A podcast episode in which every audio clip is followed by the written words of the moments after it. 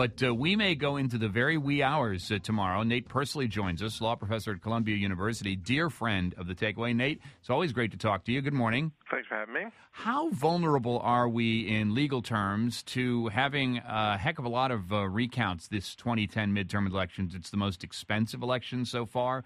We've got a lot of tight races. We've got a lot of undecided voters. We've got early voting going on. We've got a lot of absentee votes uh, to be counted. Plus, we've got a lot of states where they're actually changing the technology in midstream in 2010. How confident are you that we're going to know anything by uh, tomorrow, uh, you know, Wednesday morning?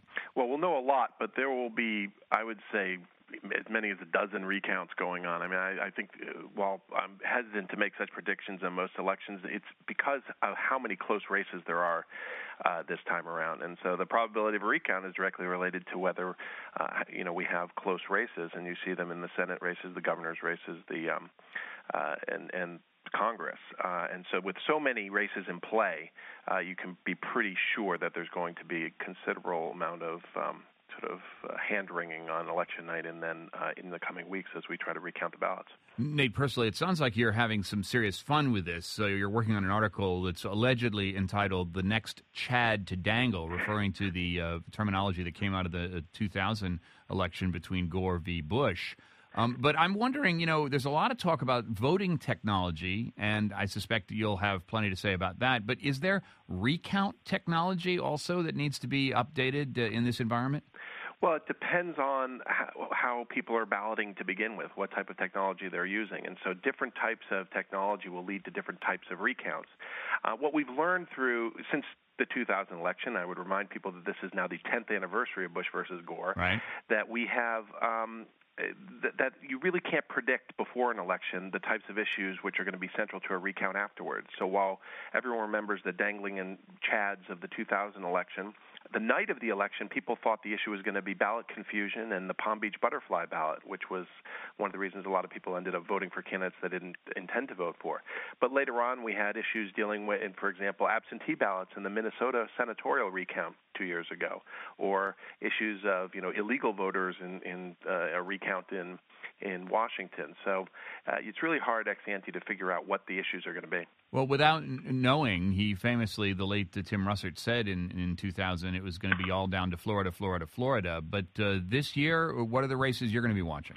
Well, I'm looking at Alaska, which is literally going to keep us up all night because Lisa Murkowski is running as a write-in candidate, and it's going to, uh, under the best of circumstances, it's going to require um, that all those ballots be counted and make sure that people uh, are actually voting for Lisa Murkowski uh, when they write her name in. Uh, and so, write-in candidacies can cause all kinds of havoc if it's a close election because you have all kinds of debates as to uh, who the voter may have been trying to vote for. Uh, Nate Persily of Columbia University, uh, Colorado is also, as I understand, the Secretary of State is also fearing that they're going to have a recount there because the, the margin is so, so thin. And he actually approached the Secretary of State of uh, Minnesota because they recently had to do the recount between Al Franken and Norm Coleman. Are there things that a Secretary of State can do in advance to make the recount process easier? Well, the best thing they can do is have clear rules as to how the recount is going to proceed. I mean, one of the problems with Florida in 2000 is that there were all types of conflicting rules as to how to do the recount. And uh, the best that you can hope for is that there's someone who has the trust of both parties who can um, actually uh, craft a nonpartisan recount. That's extremely difficult. And although people hail Minnesota as being this model, it took them six months to resolve the Senate yeah. dispute there. So it's not the kind of thing that we can sort of ordinarily just sit back and deliberate over. Um, and a lot of what might have happened in Minnesota has to do with the niceness of Minnesotans, not anything about their rules in particular.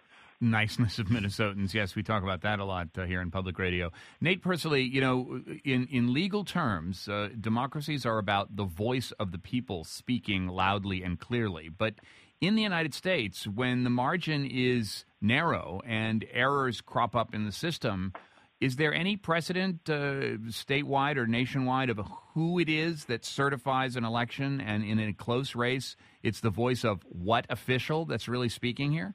It's frequently the chief election officer of the states, and that, for example, in 2000 was Katherine Harris, the Secretary of State of Florida, who happened also to be the chairwoman of Bush's campaign there.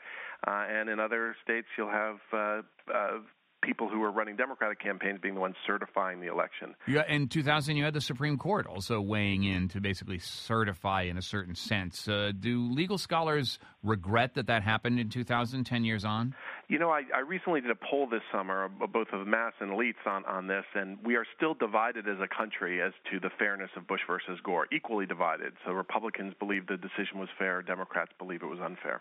So we may do elections well, but we don't do recounts terribly well, or sort of the subsequent kind of procedural mess that results in a really, really close election.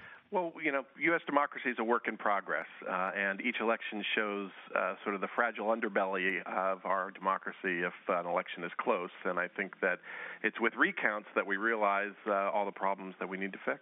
He'll be staying up to see where the chads are dangling. Nate Persily, law professor at Columbia University, talking about the potential for recounts in the 2010 election, the most expensive midterms in U.S. history. Professor Persily, thanks so much. Thank you.